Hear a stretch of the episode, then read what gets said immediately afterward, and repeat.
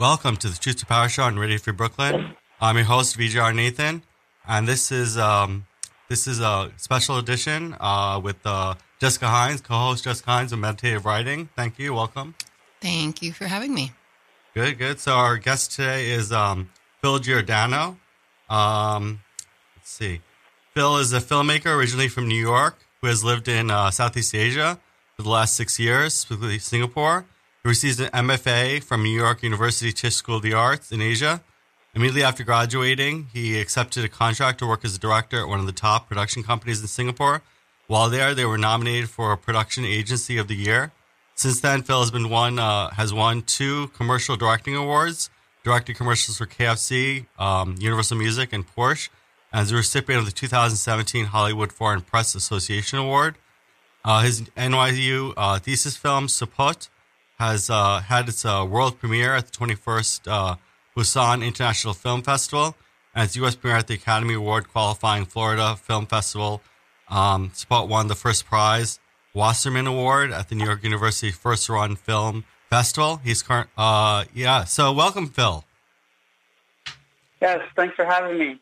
Thank you, thank you for being here. Um, so why don't we start a little bit about your personal journey? So you're, you know, we met in New York in Staten Island. Uh, you grew up in Staten Island, and uh, uh, were you, were you born also in Staten Island, or Say again? you were born in Staten Island as well? Yeah, yeah. Yeah, I and lived then there my whole life.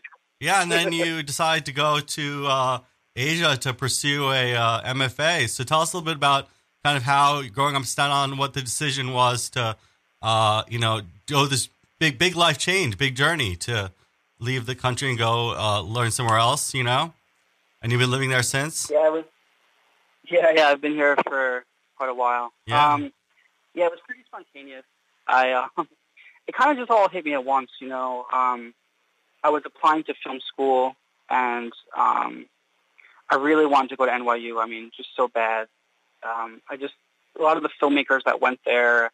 Um, I just like loved the stuff they were making, and I just it, it, like I was just kind of like obsessed with it. And um, I got put on the wait list for New York, so I was just kind of like sitting around waiting for Yeah. someone to like choose a different school.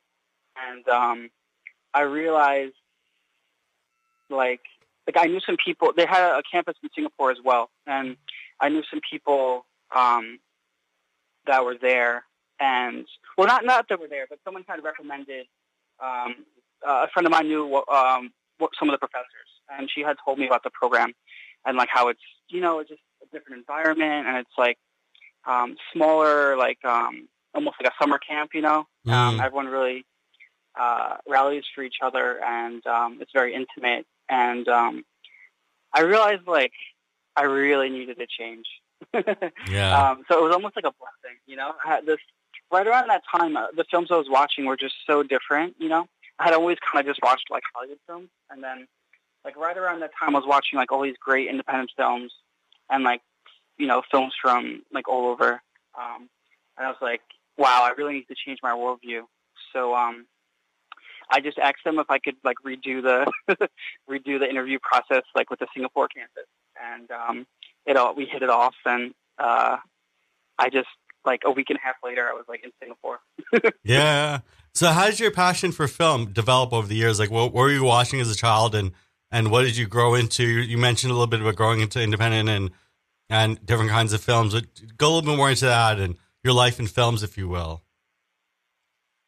I, you know, I think I watched like what everyone watches, uh, like you know, just like the major films. But um, obviously, like coming from Staten Island, like a lot of Italian uh, influence. Like I always loved The Godfather and um, like Goodfellas and um, yeah, you know, just like the like Jaws. You know, like just like the stuff that everyone like loved. Um, I, I guess one thing that's a little controversial is I hate like I hate Marvel films, like Oh yeah. and like comic book movies. Like I'm not really like a fan. like I think besides Batman, that's kind of it. Yeah. Um, but yeah, I was always kind of into like just you know normal mainstream stuff, and then I started watching like um, later on.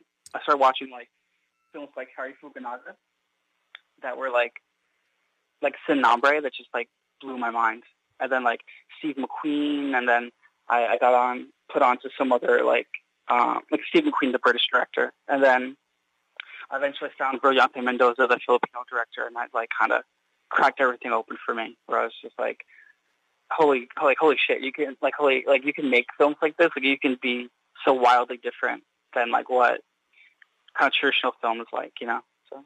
Mm-hmm. So yeah, go a little bit more into that. Like, um, what was the um, like when you started to watch these films and you started to? Can you give me an example of one film that really changed your viewpoint, or was something that was strong emotional, you know, resonance with you, like, and, and how a little bit more into that, or like what? Just select one film and see how, like, how what effect it have Yeah. on your, uh, yeah. Sure. Um, so yeah, so Sin Nombre. It's um, Cary Fukunaga's first film. It's his NYU thesis film. And you hear it's like a thesis film, you think it's a small production, but it's just massive. Um, like a one Sundance, and it's about like this like Honduran and Mexican, um, uh, basically like riding the riding the trains into in through Mexico into America riding the tops of these trains. It's like so dangerous. Like all the trees and the speed and everything, and um, the gangs, and um, like the world was just like crazy. It was just like so. It takes you inside the world of this gang, and then also like this one character who's like basically trying to escape it, and um, yeah, it was just that's the kind of stuff I like to make. You know, like where a world is just like blows your mind, like you can't believe like what you're seeing Mm. um, you kind of get like an inside glimpse into something like you're kind of not supposed to. Um, and then, but also has you know like a character that has like a really strong desire, um, and then like they they go after it like ferociously. Yeah, Yeah, this kind of leads into what makes a good story and how you know, quote unquote, mainstream movies differ from these kinds of movies are in their storytelling, or if you believe that there's uh, one model, if there's many models, or how many models, or you know, what makes a what makes the heart of a really compelling story. what do you think? Yeah, yeah. I think it's just like where we've ended up, where Mm. it's so far away from like caring about like story. I think like they care, they care so much about so a lot of other things, like what like fans want, or like what like putting people in something Mm. or or like uh, maybe a little too much with genre or um, you know like just hit, doing that that structure the three act structure so it's like for me like you know it comes from character it comes from like like they're super objective and you know you, you know when like if something feels right if it comes from somewhere organic Mm. um, which like TV is nailing, and like just like I don't know, there there's a lot of films right? not to judge because actually like I I do know some of the people that write those films like those big tentpole films and they they're aware of it also. It, it you know it's complicated because it's like this is what like audiences want also. You know it's like they want to relax, they want to enjoy themselves. Um, so it's uh, you can't I, I you know I never want to like preach or anything because the people that write those films are like brilliant. You know. Um, so yeah. yeah, Yeah, it seems like, uh. Yeah, it seems like um, you know that uh, there's a balancing act between audience expectations and and creating an organic story where the things, um, the events of the film and the and the instead of just tantalizing with a bunch of explosions or something like that, it seems to be you know a balancing act because you know a lot of these movies sometimes are just genre conventions as opposed to organic, you know, storytelling is what you, I seem to hear you saying. yeah, exactly. Yeah. So um, yeah, Um, yeah, well, I just wanted to jump in a little bit because I, as someone who's working constantly with with storytellers and screenwriters, especially, I'm always interested to hear an artist's like, what is your working definition of story? Oh my god. oh, what's my working definition of story? Man, that's like one of those questions. It's like such a hard question. yeah, Um, I, I guess I would come at it from like maybe this isn't what you want, but like um, more maybe technical answer, um, which is for me, it's just about a character that has like a, super objective, so something that they want like over the whole film. You know, kind of like Mhm. this one thing that they want over their whole life. Like uh, maybe it's like acceptance from their father, or you know, to you know, to feel deserving of love, or, or something, just something that they want. Um, and like they're going after that thing, and then like you know, there's like escalating obstacles. Um, so like op- um, obstacles like keep getting harder and harder, and then like um, like a worthy antagonist, you know, that that it, it kind of wants kind of wants the same thing as them, and but like really like not just how do I say like really could beat them or or or could like derail them. hmm Um, and then just like three dimensional characters, you know. Um, I guess that's not. I feel like you want this like beautiful, exotic, like Yeah.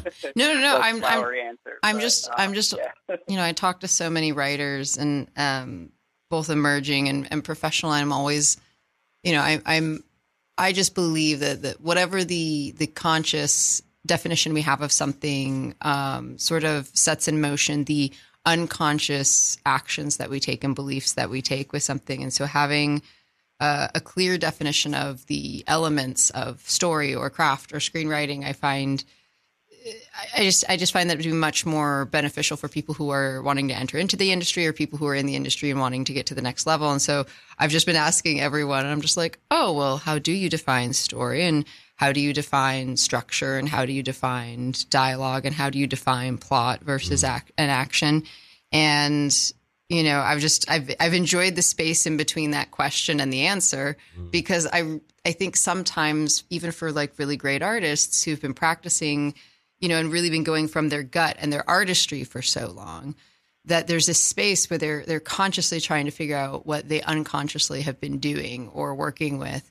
Um, and just as someone who's fascinated with the way that the brain works, I enjoy that. But I also think that for for those who might be listening who are interested in in getting into the industry and being able to make films, um, it's one of the things I find that is most beneficial for them, which is to really sit down and um, after trusting their artistry to have these clear definition of the core craft elements that unconsciously make them more effective storytellers rather than less effective ones. Mm. Yeah, that's, that's kind of like where I come from. Like Todd Solondz is a professor of mine, and um, uh, I don't know if you know Todd Solondz. It is like Happiness, which is like the darkest film ever made. anyway, um, he does these like really dark, um, dramatic, uh, independent films, um, but they're like wildly funny at the same time. Um, yeah, he, he's all about like no backstory and just like being very kind of like active and like pushing the story forward. Um, so he he um, and I, I don't know. I think it's like, for me, uh, it's like a very organic experience. Like it's all about, I don't know. It's like a lot of times you think of what your story is. Like maybe you, you keep what it's really about, but like a lot of times you have like ideas for it and then you tell people and then the, like it, it, as you're saying, you're like, oh, it's terrible. Uh, yeah. or just the, the notes keep coming back, like, oh, this is not working, like this, this wouldn't happen, or you know. So for me, also like, uh, story is like super organic. It has to be this thing that like, um, uh, I don't know. I, I I guess if you are like a rock star, like if everyone says this doesn't work, this doesn't work, this doesn't work, and you stick with it, like there are, I guess there are rock stars like that. But for me, if like multiple people say something doesn't work, like I have to change it, you know, Yeah. unless mm. it's like super important, you know, like it's like really like my so- my soul's like you know like the thing that like is super important, like and you know because you have there's so many scripts so long, geez, so it's like a lot of times like certain scenes don't work or certain moments don't work, so it's like it's always changing. So for me, it's like really about like rewriting and being adaptable. Well, let's take a That's specific right. example of a project you worked on and how that played out uh, in a in a specific project. So uh, I, I'm familiar a little bit with your work, so we can just select either like Empty Playground or one of these other works. Give us an overview first of some of the projects you've worked on, and and you can tell us a little bit about the process of making that film, uh, the short film, and uh, and how that that theory that you just mentioned uh, played out in that. Sure. Um, yeah. So, um, what should I talk about? Um, sorry, I'm just bringing something up real quick. Um, so yeah. So I guess I ha- I've made like a lot of short films that were kind of smaller, but um, like Sapat and the short film I made in the Philippines was kind of like the one that won the most awards and um, did the best, and it kind of traveled around, did really well, and um, that was a film. That was my thesis film, and it came from like an idea that my wife just she told me a story about her brother and um, her father, and um, I really wanted to do something about manhood, and it was basically that like in the Philippines, like boys are are circumcised when they're like ten years old, uh, ten to twelve, and like that's when like they believe they're like become men. It's like kind of like a rite of passage, like um, uh, like when they go through the ritual, it's kind of like them, like sig- signifying them becoming men. So that was a um, uh, how do I say that was I had wanted to make a film about manhood, and I had wanted to um, mm, I don't know. It's just like I wanted to make it a film in Philippines, so that was kind of like um, my my uh, uh, how do I say like kind of like my quintessential film. I actually forgot your question. yeah, so uh, taking the process of um, creativity, you mentioned you're talking a little bit about how you're trying things and um, going through that process of changing. So taking taking that model into a specific example of a project you're working on, how like you started with the one idea and maybe it evolved and you got some input and this kind of thing. Yeah. Yeah. So um, so how so I like the way I I work is I I try to especially if I want to make a film about like a culture or a topic that I know I have never experienced. Like I try to, which I like to do because I like to make films where like everyone doesn't know it. You know, it's like it's like you're kind of like learning or experiencing something for the first time. So I actually went to a small village um, in Cavite in in, the, in a province, and I like witnessed one. And you know, the boys like they all like jump in the river, and like it's really cold, and they get out and they line up one by one. The guy that does it is, is uh, the Mang Tatuli. He's he's not really um, like a doctor. He's just kind of like a guy that's been doing this for a while, and I don't know, they chew guava leaves, and it, it's actually very, very interesting, and um, it's very safe. And um, but so so I witnessed it. Um, I know there's a lot going on there. you know, um, the kids, the the Mangtatuli, the the environment around them, um, and then like they have like parties and they drink and stuff um, afterwards sometimes. And um, so I had this like big. So basically, the film the film was about this little boy that um, is scared to go through through with it. So he's like basically scared to become a man. And um, um, so I had a scene where after in the beginning of the film he runs away, and which is very embarrassing. Um, so I'm sorry, I'm like kind of I told the story so many times, so I'm kind of like yeah. going through it so fast. Um, I'll slow down a little. But basically, um, I had a scene. So after he runs away, um, there's a party. There's a big like siesta, and there's boodle fight. There's like all this like food. There are people eating on like banana leaves with their hands, and um, this long on this long table, and uh, everyone's drinking. And um, the boy, the boy's father is just so embarrassed that uh, his son kind of uh, embarrassed him, and the the boy is so embarrassed that he's like kind of failed his father uh, disappointed his father. Um, so basically, I had to re- remove that scene um, because like everyone kept coming back to me and saying it's kind of like distracting, and it was just like this massive thing, you know. It's like not really. Hello? Yeah. Hello. Okay. Yeah. It's like um, it's like it was like just like this. I got a text message. Sorry. Um, it was like this massive thing that was kind of like slowing down the story.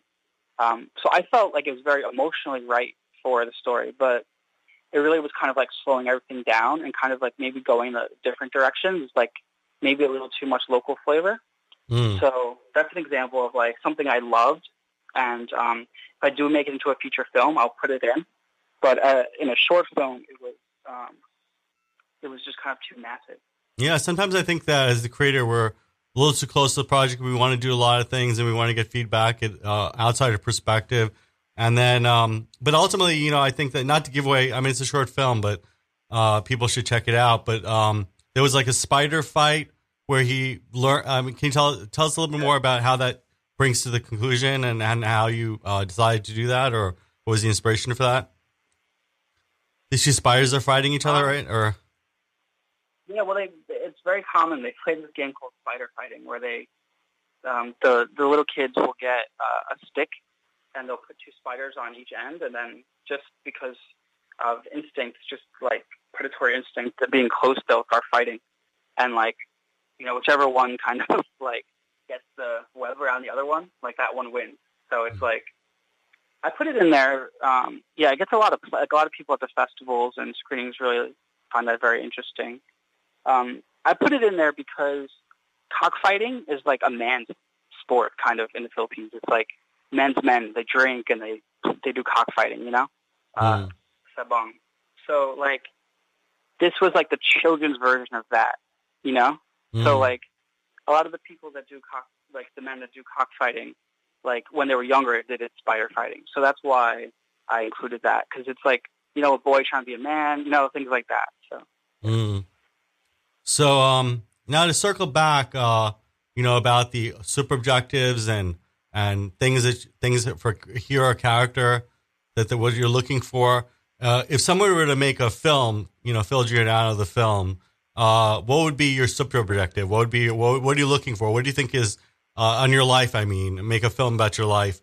What do you think is the um, the thing that you would be pursuing your whole life, or what would be the the super objective for you?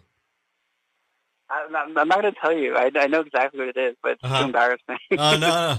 Well, a version of it then. Uh, maybe uh, what would be the um for a film, uh, the version of the film, you know? Why? No, just uh, you know, explore your your uh, personal journey and and what drives you. um, I would say acceptance. What was that? Acceptance. Acceptance. Acceptance. Yeah, yeah, yeah. That's really good. I think that acceptance, uh, uh, being seen, being heard. That's one of the themes of the show.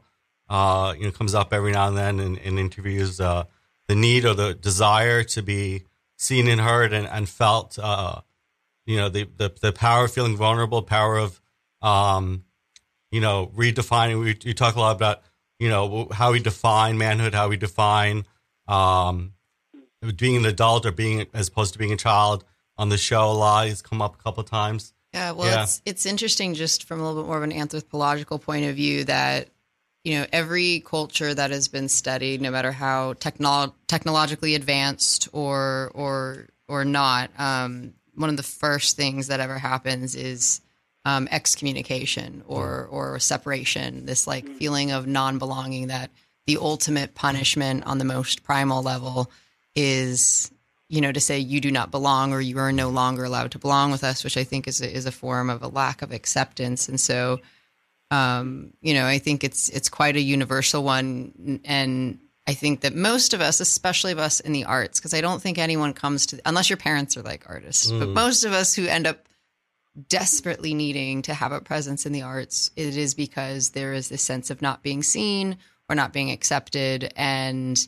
um, that here we have this this um, wonderful world where we get to reach out and find the other people who are weird like us or wear our crazy on our sleeve, as I like to say. Um, so I think that's you know it's a pretty it's a pretty universal one, and and what I'm also pretty curious about about artists because I feel like the first time you start creating, or at least for me when I first started creating work, it really was just like screaming, and I was just like, I need everyone to hear my pain, or I need everyone to understand. And then you practice it enough, and if you continue on, and especially if you start making a career out of it, you know, usually there starts to be this turning point where you start to intellectualize and understand, you know, not what am I doing for myself with my art, but what am I doing for my audience and what am I doing for other people and what is the contribution um, that I'm making, even if that contribution is just, you know, I just want people to laugh. I just want people to have these belly laughs that are so hard that they forget everything that's happening in the rest of their life. And so I'm always interested for the filmmakers that I interact with.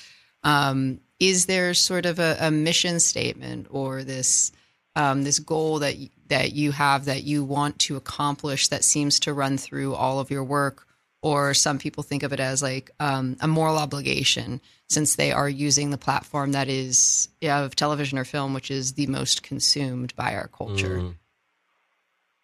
Yeah, speaking of artistic vision, like you know, for me also like um, you know, story and and and uh, the, the compelling factor of the arts have to do with um, working out those enigmatic or problematic areas in, in existence or in our life, and and trying to find pathways or solutions to that work for you. So, in regards to what Jessica was saying about um, you know, I think that I understand that to mean like, uh, what's the underlying artistic vision you have in your as a storyteller? You know, what your basic concerns are, or you know, territories you like to go into. You're talking a little bit about the question about manhood, um, and how that's the essential element or an essential element towards your your um, your craft, and and you want to return to that. But uh, what, tell us a little bit about some of the other stories that uh, you've been exploring, or um, uh, how how that informs your artistic vision. Yeah. Yeah, I mean, I'm I'm working on two feature films now. Um, I, I don't know. Yeah, I, I, you know, I listened to one of your other podcasts. and you talked about like themes or or like the overarching kind of like what runs across multiple works, and I was like, oh, I, I should have thought about that like three years ago. yeah. Um, because I kind of like I my short film was about manhood, and then my next two films ha- are like um, it's kind of about women, and I was I'm like, what am I doing? Yeah. Um, so uh, when when I I just listened to one of your podcasts earlier, I was like, oh, the last three years have been like a lie. Um, yeah, because I, I guess I do really um, manhood is, is something that I still, you know, there's a line in 500 Days. I think it's 500 Days of Summer where it's like, it's like write something that will change your life. Or no, that's just a book. No, never mind. But um, it's like um, that's a quote that always stuck with me. I, I, I read it in a screenwriting book. It's like write something that will change your life. So I try to pick topics that like if I write about them, I'm not going to spend a lot of time on them, you know. Mm. And it, so I, I I picked manhood, thinking, um, I'll get over this thing with my father. um, Yeah. I, I did a little bit with my father, but I, the the manhood thing still lingers. I think insecurity um, is another theme that um, that I definitely still uh, is very raw. Yeah. It's like you you you can win all this money and awards and, and walk the red carpet and like you still feel like like a a fake, you know. Yeah. Well, we were talking about imposter syndrome, I believe, the last time, um, the last podcast, and you know, one of the things that I work with with um, a lot of my writers because I work a lot on like the the ability to perform, the ability to create. Um, you know, helping a lot of writers that are, already well known in the industry getting to that next level and getting past the psychological blocks. And you know that that one of the things we talk a lot about is um, you know, this idea of needing validation and that, you know, no amount of external validation will ever, ever heal an internal problem.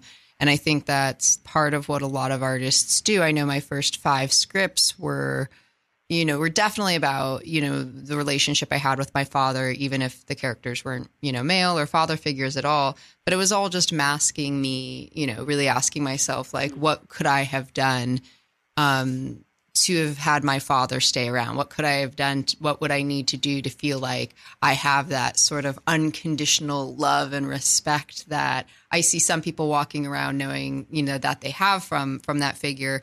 Um, but I've I've experienced enough now, and I've definitely made enough pieces of art and won enough awards or got enough opportunities to realize that you know nothing external is ever going to actually like heal that. Those are just internal wounds that we need to work through. And i actually find that most of that work as artists really does happen in the, the early early drafts of a piece that you know first we write to understand what is this thing inside of us that is unresolved what is this wound from the past what is this question that we have and that is the what i call the structure of the the artists. And then we have that structure of the writer that we go into in a, in a next draft where we figure out what their story is that is slightly different than ours, where they're playing our story through the plot, you know, and then you have this idea of stepping into an audience and being like, oh, okay, now that I've arced myself, now that I've arced my character, how do I take an audience? And, you know, maybe it took me a year and a half to write this piece, but I've only got an hour and 10 minutes to arc my audience,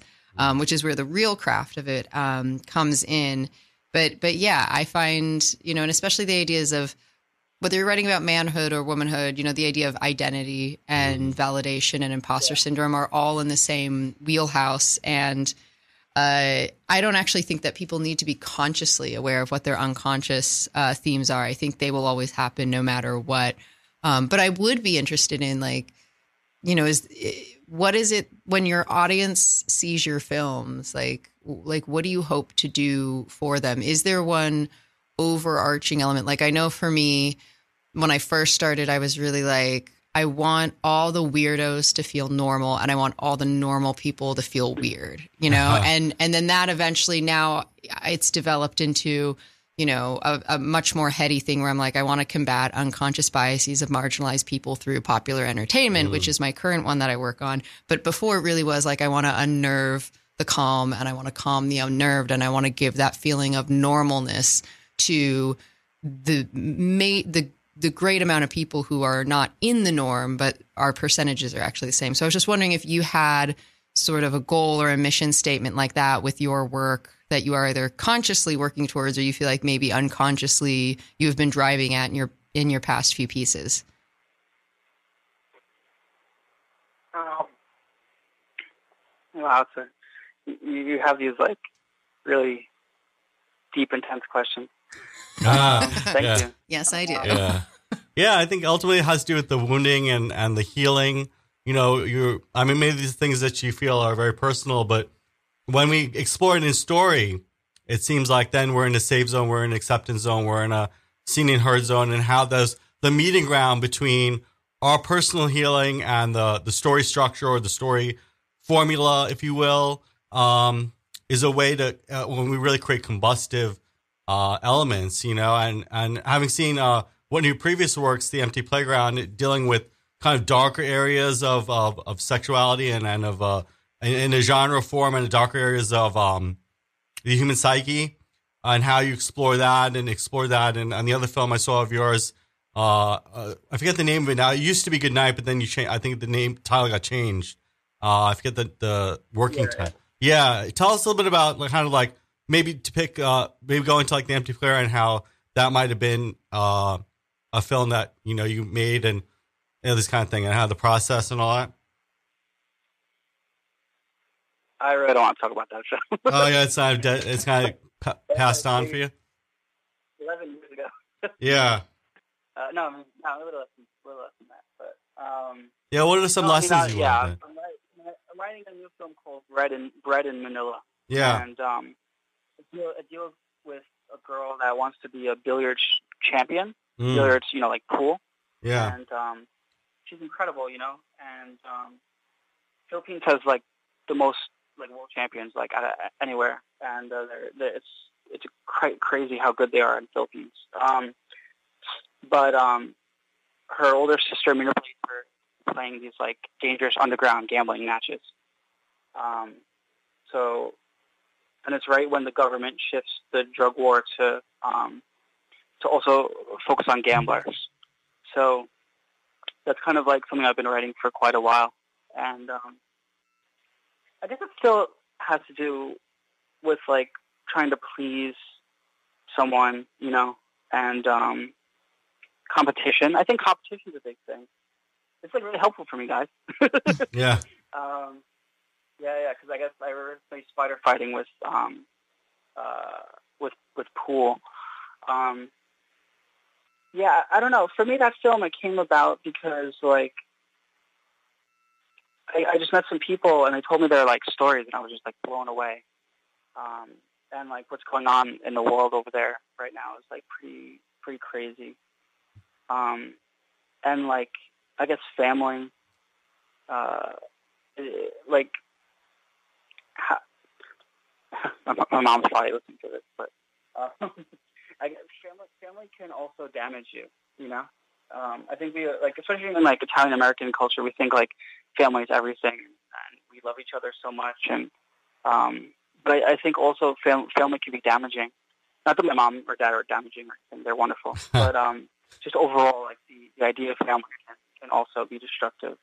Yeah, I mean, I think that we have our internal perception of what you know the expectations of our parents are and we internalize or we have a reflection of, uh, you know, family is nothing uh, out there, but it's, it's actually in our heart and how, you know, our individual individuation process, becoming an adult, we have to then unlearn some of the things we learned as a child. You know, as a child, we learn, you know, to say, you know, to listen, always listen to our parents or, or always follow authority. And then we're becoming, as we grow older, we begin to take our, our own power, our own truth. And that may not always be in line with what we were kind of coached in, in as in childhood. So that, that kind of casting away that shell or that just like, a, um, you know, certain animals will cast away their skin or the, you know, in order to develop a new skin. So we're kind of shedding off old patterns, old modalities, and we're kind of creating a new adult version of ourselves that, you know, and that process of shedding out that old skin may be a little bit uncomfortable, maybe a little bit more is a it's a process, yeah. A little bit uncomfortable. Yeah, Well, yeah. for me, it's certainly been. Yeah. There's been a lot of aches and pains, and you know, I often tell people. Um, I have a few writers who you know have kids, and and I'm like, listen, I was like, it's not whether or not you're going to mess up your kids. It's the way you choose to mess up your Mm. Yeah. children. Because even if you are the most incredible, amazing parents in the world, you don't know who that kid's going to be yet, and and that might not be right for that child. Or there's going to be trauma. There's going to be death. There's going to be all these things that um, we will internalize with you know with with the memories that we have and there's even times when a parent has done absolutely nothing wrong but the internal story of the child um, the narrative that happens in our brain and our and our brains that have like not yet lived enough to understand you know so many things in that situation the the story we tell ourselves in our heads creates our reality. That reality creates our emotional experience.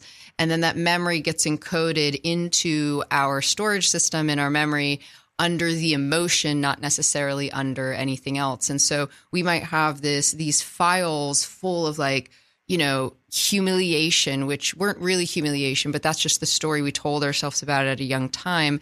And i think that's one of the things that is most powerful about storytelling and film in general is that when we go back in and we we take these these wounds from our past and we put them in a new character in a new world through a new plot um, it allows us to tell a different story or have a different outcome from the things that we we went through.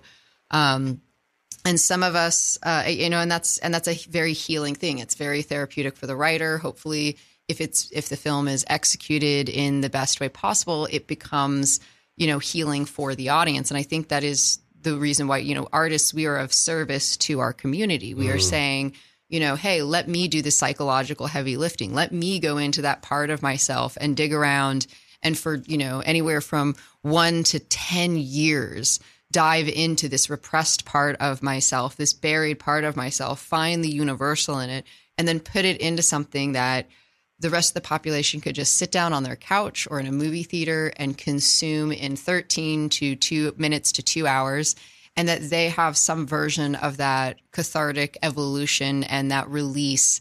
And i think that's why artists that's why we are absolutely necessary especially now where you know western medicine isn't necessarily it can take care of a lot of the physical things but we know that so many of these physical ailments are actually manifestations of emotional and psychological trauma and at a time where at least in the west you know therapy is extraordinarily expensive. And mm. and you know i you know it is it makes me very sad that we are ignoring this part. I think that we are turning to television and movies. And i know so many people who like their therapy is watching the office for the 17th time because the sound just the sound of the the song calms their nervous system so much because it puts them you know in this this this safe place where real issues got to be worked through. And especially in that show like the most negative parts of a personality can find connection and love and safety in a family like environment. So um yeah just getting back to the idea of family you know it is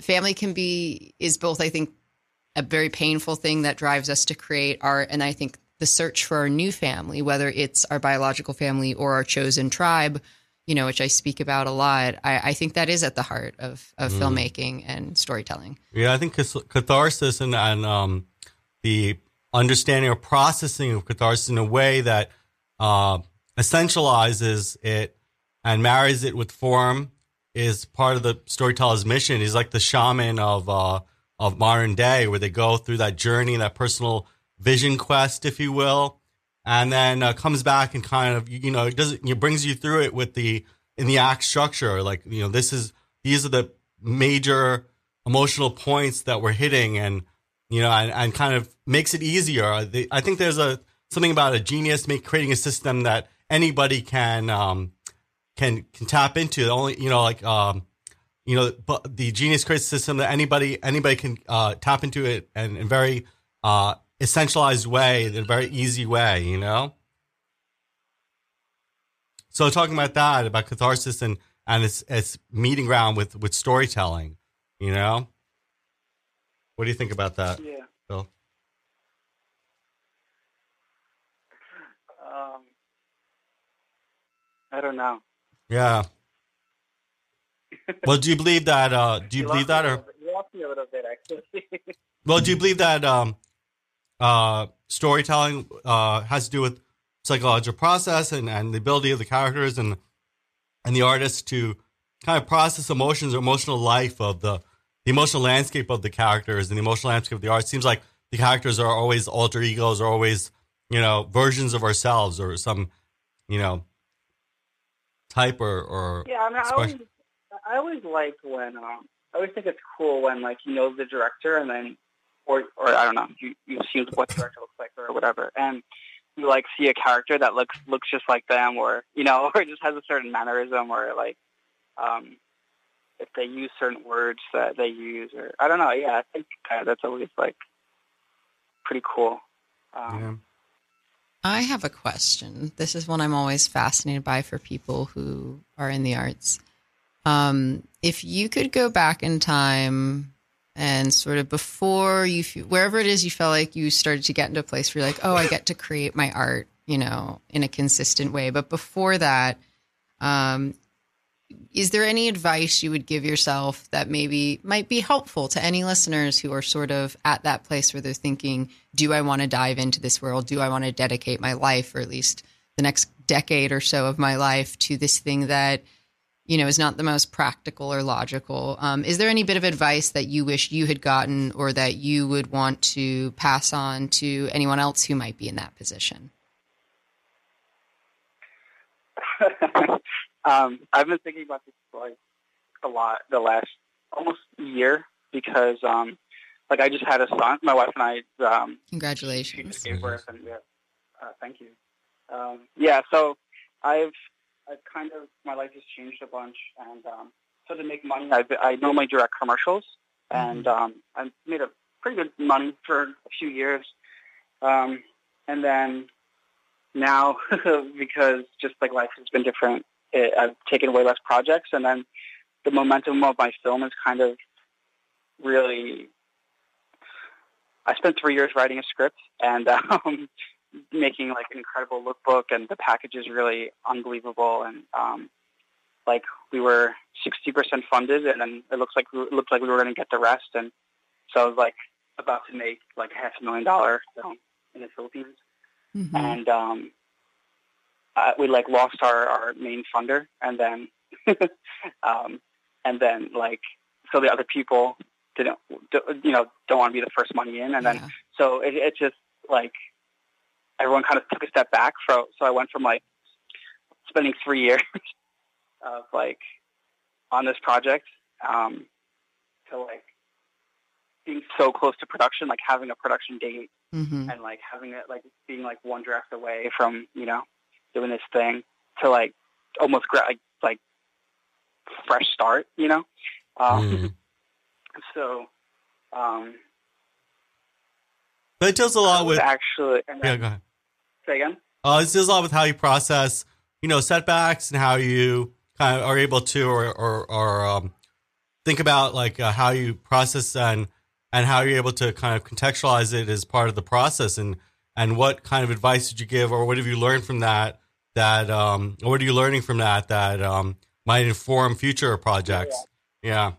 so I guess what I'm saying is like um uh, that was a really long way of saying it um I guess find a way to not like idealize everything and like be like super practical Mhm. and um, because like you know like film school is pretty expensive. You know, um, if you're gonna go to film school and if you're gonna like you know spend like every single day. If you're if you're a director, you know, you think all day every day about film. That's it. You know, like oh, is that a good story? Oh, oh how can this fit into my thing? You know, that's all you do. Um, so if you're going to go down that path, like really, you got to really think about like, wow, like can I withstand all this failure? um, Yeah. like I actually am at a point where like I almost podcast. It's like I don't even know if I want to do this anymore. So, uh, but yeah, you know, you got to keep regroup and stuff. But um, it's just it's crazy. You know, it's it's really like it's very different than I think it, it actually is. With like the real the reality of like raising money. Like Yeah. it's one thing to make a short film, you know. Yeah. Um, like my short film played at the biggest festival in Asia, and it did really well, and like it played all over the world and, and stuff, and I got flown all over, and it was great.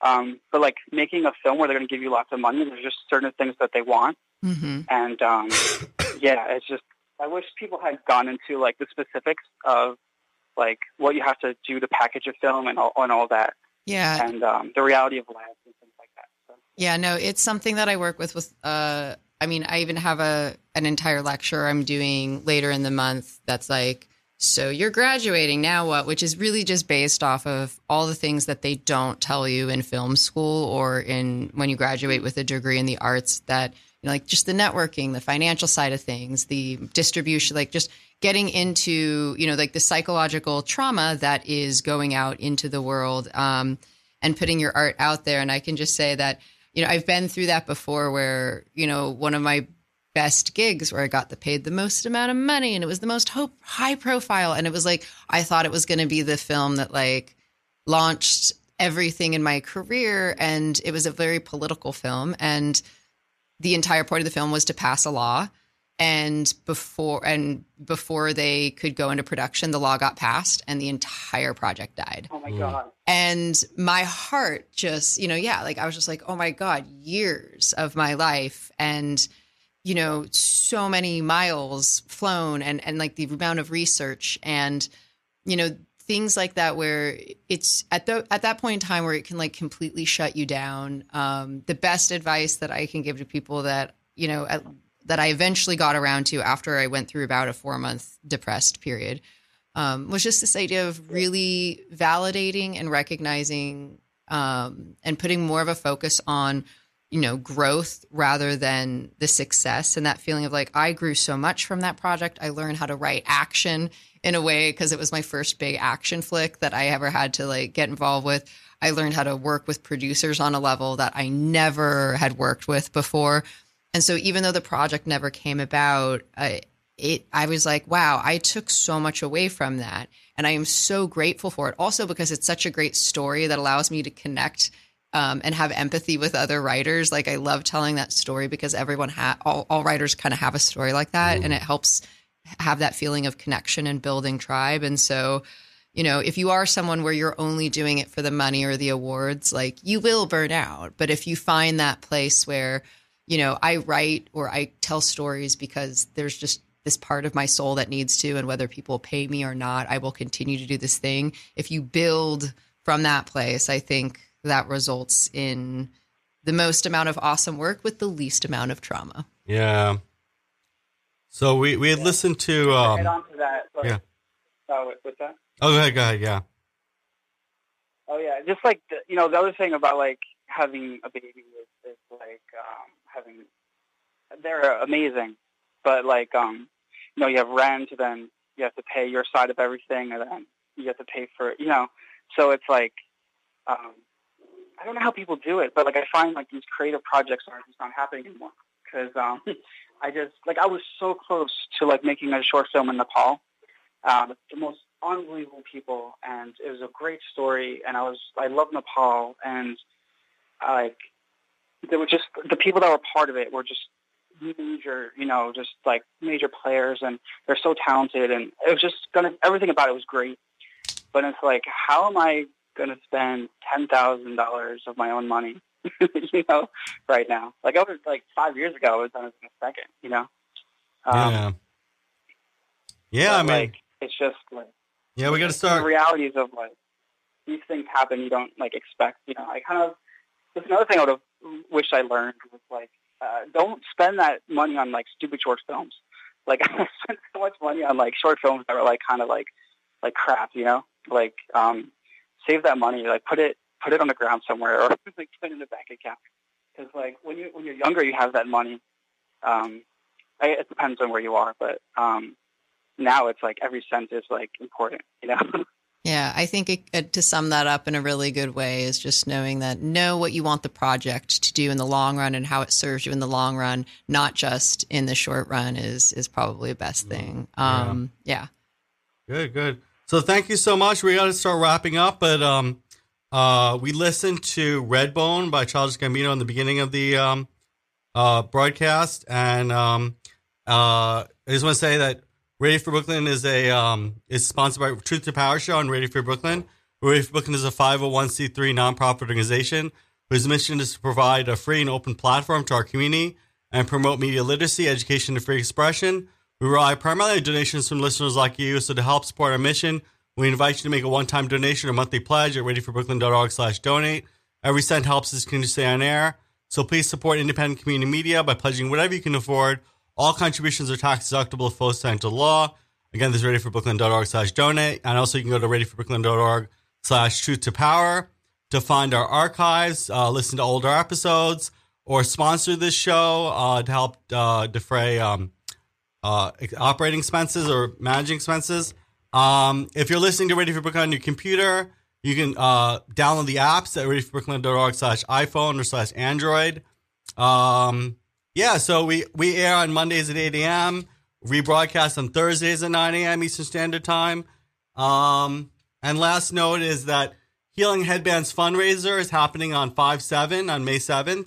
Uh, laughter is the best medicine, so join Healing Headbands Project the second annual Arts Heals fundraiser at May 7th at 6.30 at LIU's Till Center and Laugh, Create, Heal. Uh, get your tickets today at healingheadbands.com. Thank you so much. Uh, thank you so much, Phil. Thank you so much for being here and sharing your personal journey. Thanks, Jessica. Wait, wait, I just want oh, to yeah. say, uh, you go ahead, yeah. Mom, dad, mom, dad, Karen, Lucas, I love you guys. Uh, don't don't get down with all the negative stuff that I say. yeah, it's just all part of the process. So uh, we'll be listening to uh, another song as we go out uh, that you selected, uh, Phil selected, uh, Post Malone's "Congratulations." So uh, we'll go out with that and uh, hope you guys will tune in uh, next week at uh, Mondays at 8 a.m. on radioforbrooklyn.org. Thank you. Thank you, Phil. Bye, everyone. Thank you. Jessica. It was great.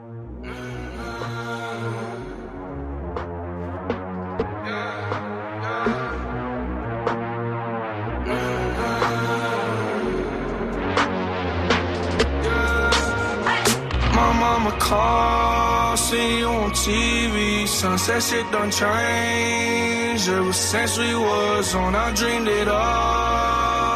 Ever since I was young, they said I won't be nothing. Now they always say congratulations. Work so hard, forgot how to vacation. They ain't never had the dedication. People hating, say we changing, look, we made it. Yeah, we made it they was never friendly, yeah. Now I'm jumping out of Bentley, yeah. And I know I sound dramatic, yeah. But I know I had to have it, yeah. For the money, I'm a savage, yeah. I be itching like I had it, yeah. I'm surrounded 20 bad yeah. But they didn't know me last year, yeah. Everyone wanna act like they important, but all that mean nothing when I saw my door, yeah. Everyone counting on me, drop the ball, yeah. Everything custom like I'm at the bottom. Yeah, yeah. If you fuck with winning, put your lighters to the sky. How could I make sense when I got millions on my mind? Coming with that bullshit, I just put it to the side. Bought a sense of baby, they could see it in my eyes. My mama call, see you on TV. Sunset shit done changed. Ever since we was on, I dreamed it all. Ever since I was young, they said I won't be nothing. Now they always say congratulations. Congratulations. Work so hard, forgot how to vacation. They ain't never had the dedication. People hate can say we changing, look, we made it. Yeah, we made it. I was patient, yeah. Oh, I was patient. Hey. Oh. Now I can scream Now everywhere, everywhere I go, they say congratulations. Young nigga, young nigga, graduation. I pick up the rock and I ball, baby. Uh-huh. I'm looking for someone to call, baby. Uh-huh. But right now I got a situation. Uh-huh. Never old Ben, Ben Franklin. Big rings, champagne. My life.